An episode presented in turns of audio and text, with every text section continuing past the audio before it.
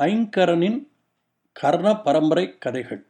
எண்பத்தி ரெண்டாவது கதை கம்பளிப்பூச்சியின் கதை த கேட்டர்பில்லர் ஸ்டோரி குழந்தைகளே இது ஒரு இந்தோனேஷியா நாட்டு கதை.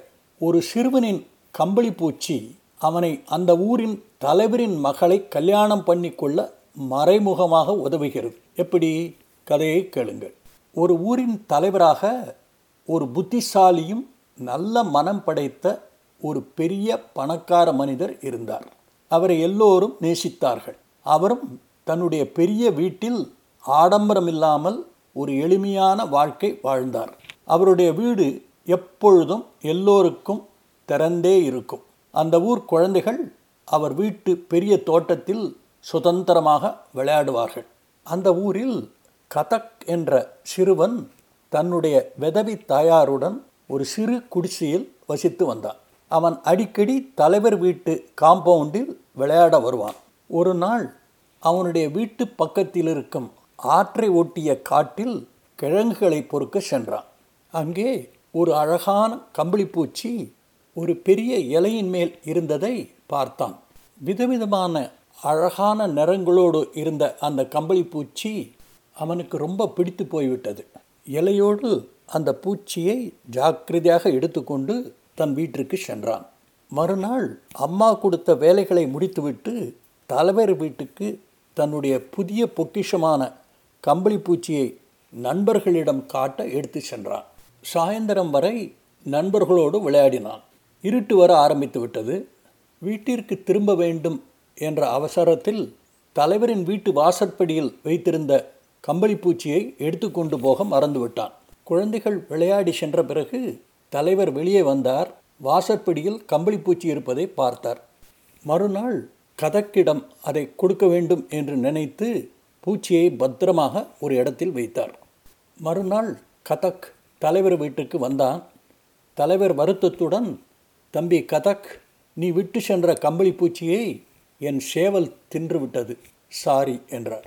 சிறுவன் கதக்கிற்கு தன்னுடைய ஒரே சொத்தான கம்பளிப்பூச்சி போய்விட்டதே என்று வருத்தமடைந்தான். அவன் கண்களிலிருந்து நீர் தாரதாரையாக வந்தது. சிறுவனின் துக்கத்தைக் கண்டு மனம் வருந்திய தலைவர் கதக் கவலைப்படாதே பூச்சிக்கு பதில் என்னுடைய சேவலை எடுத்துக்கொண்டு போ என்றார். இந்த எதிர்பாராத பண்ட மாற்றத்தினால் மகிழ்ச்சியடைந்த கதக் சேவலை மார்போடு அணைத்து தன் அம்மாவிடம் காட்ட அதை எடுத்து சென்றான். மறுநாள் சேவலையும் எடுத்துக்கொண்டு வழக்கம் போல் விளையாட தலைவர் வீட்டிற்கு வந்தான் சேவலை தரையில் சுதந்திரமாக சுற்றி வர கீழே விட்டான். தலைவர் வீட்டு முற்றத்தில் தலைவரின் வேலைக்காரர்கள் இரவு உணவுக்காக அரிசியை மரத்தினால் செய்த உரல்களில் நீளமான மர உலக்கைகளை வைத்து புடைத்து கொண்டிருந்தார்கள். உரலிலிருந்து வெளியே தரையில் கசிந்து விழும் தானியங்களை கதக்கனுடைய சேவல் பொறுக்கி தின்று கொண்டிருந்தது. வேலைக்காரர்கள் அந்த சேவலை விரட்டி அடித்தார்கள். கொஞ்ச நேரத்தில் மறுபடியும் அது திரும்பி வந்தது. அப்பொழுது வேலைக்காரர்கள் ஓய்வு எடுத்து கொண்டிருந்தார்கள். இந்த சேவல் உரலுக்குள் தலையை விட்டு உரலுக்குள் இருக்கும் தானியங்களை பொறுக்கி தின்று கொண்டிருந்தது. ஓய்வெடுத்தது போதும் என்று நினைத்த ஒரு வேலைக்காரர் உலக்கையை எடுத்து உரலில் புடைக்க தூக்கினார். கடைசி நேரத்தில் தான் சேவலுடைய தலை உரலுக்குள் இருப்பதை இவர் பார்த்தார். அதற்குள் அந்த உலக்கை சேவலின் தலையை பதம் பார்த்து விட்டது. பலமாக அடி வாங்கிய சேவல் அந்த க்ஷணமே தன் உயிரை விட்டது. கதக் இறந்து கடந்த சேவலை எடுத்துக்கொண்டு தலைவரிடம் சென்றான். தலைவர் பார்த்தார். அவருக்கு விஷயம் புரிந்துவிட்டது கதக்கை பார்த்து கதக் இந்த சேவலுக்கு பதிலாக இந்த மர உலக்கையை நீ எடுத்துக்கொண்டு போ என்றார். கதக் தலைவரை பார்த்து ஐயா மிக்க நன்றி. என் குடிசை ரொம்ப சிறியது இதை வைக்க இப்பொழுது இடமில்லை. இன்றைய இரவு இதை இங்கே வைத்துவிட்டு போகிறேன். என் வீட்டில் அதற்கு இடம் பண்ணிவிட்டு நாளை வந்து இதை எடுத்துக்கொண்டு போகிறேன் என்றான். தலைவரும் சரி அப்படியே செய். இந்த உலக்கையை அந்த பலாப்பழ மரத்தின் பக்கத்தில் வைத்துவிட்டு போ என்றார். கதக்கம் அந்த உலக்கையை பலாப்பழ மரத்தின் அடியில் வைத்தான். உலக்கை வைத்த இடத்திற்கு மேலே ஒரு பருமனான கனமான பலாப்பழம் தொங்கிக் கொண்டிருந்தது. அடுத்த நாள் கதக் உலக்கையை எடுத்துக்கொண்டு போக வந்தான். அவன் வைத்த இடத்தில் உலக்கை சுக்கு நூறாக உடைந்து கிடந்தது.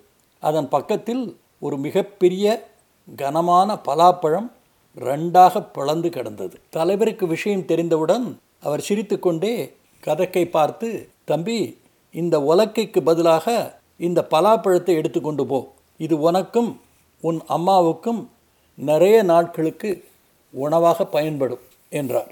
இதை கேட்ட கத தலைவரை பார்த்து ஐயா இப்பொழுது இருட்டி விட்டது. இதை எடுத்துக்கொண்டு என்னால் ஓட முடியாது.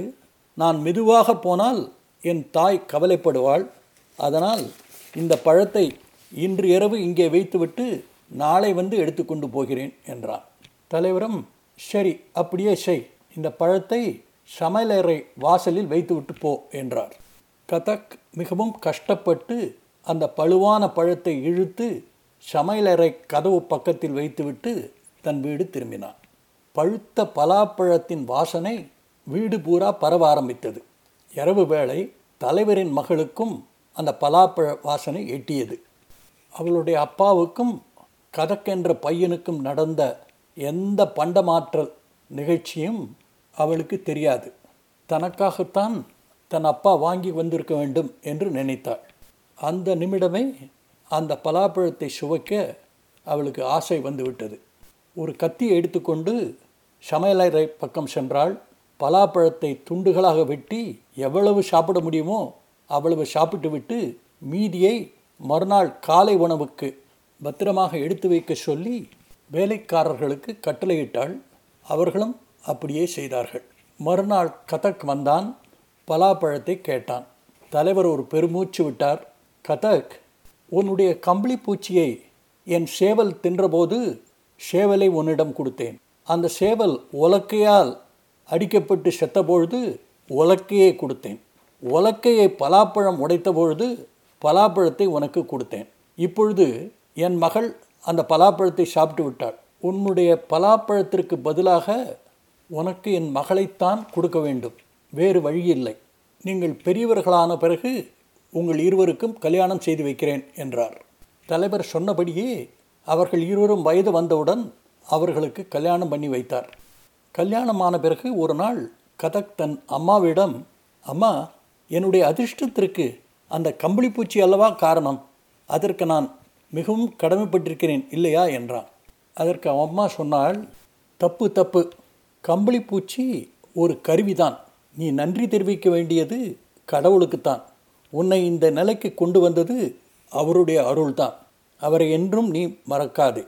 கடவுளுக்கு அடுத்தபடியாக நீ நன்றியோடு இருக்க வேண்டியது நம்முடைய தலைவரிடம். எவ்வளவு பெரிய தாராள மனம் அவருக்கு.